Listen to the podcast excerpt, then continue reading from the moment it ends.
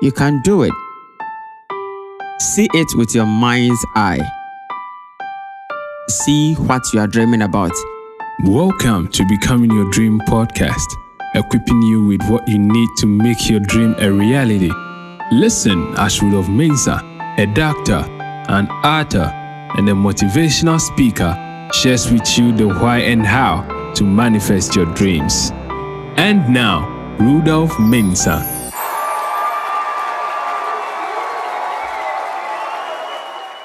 One night, Joseph had a dream and promptly reported the details to his brothers, causing even deeper hatred.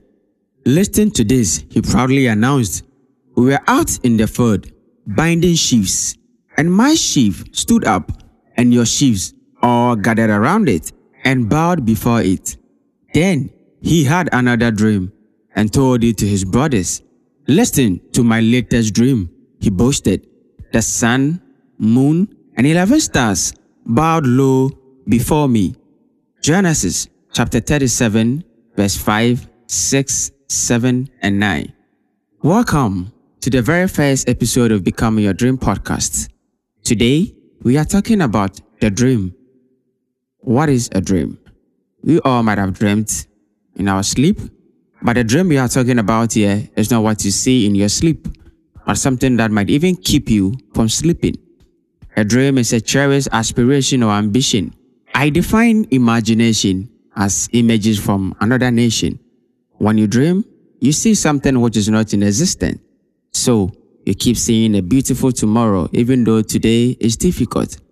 God shows you where He is taking you, but not what you are going to go through to get there. He showed the Israelites the promised land, but not the giant Egyptian army, nor the giant who will make you feel like grasshoppers, not the Red Sea, nor the Amalekites, and not even the wall of Jericho, which will stop you from getting to the promised land. So you see, there are obstacles on the way to your dream, but one thing that should make you confident is that once you can see it, once God has shown you that land, that means He is going to take you there. You have to go through these obstacles to get there. These obstacles are not supposed to stop you, but they are to test your resolve, your tenacity. You have to be persistent to go through to get there. David was anointed at the age of 17 to become king of Israel. He wasn't told that he had to kill Goliath. He had to deal with Saul and even to deal with the scorn of his elder brother Eliab. So you see, these things are not supposed to stop you. Nelson Mandela spent 27 years in prison just for a dream that he had. Don't think you are just going to get to your dream overnight. Your dream that you have is possible, but also bear in mind that you have to prove yourself worthy of this dream. And that is what I'm going to show you that a dream is not enough. Just having a dream is not enough. You need to set some goals. You need a plan. You need to be disciplined enough, be committed to work hard day in and out and not be tired by waiting. And as I always say, if the destination is beautiful, don't worry about the path. Just keep going. For narrow is the way that leads to beautiful destinations. But if the path is beautiful, don't always ask about the destination. Don't worry how long your dream is going to take. Remember, we shall win. It may not be immediately, but definitely.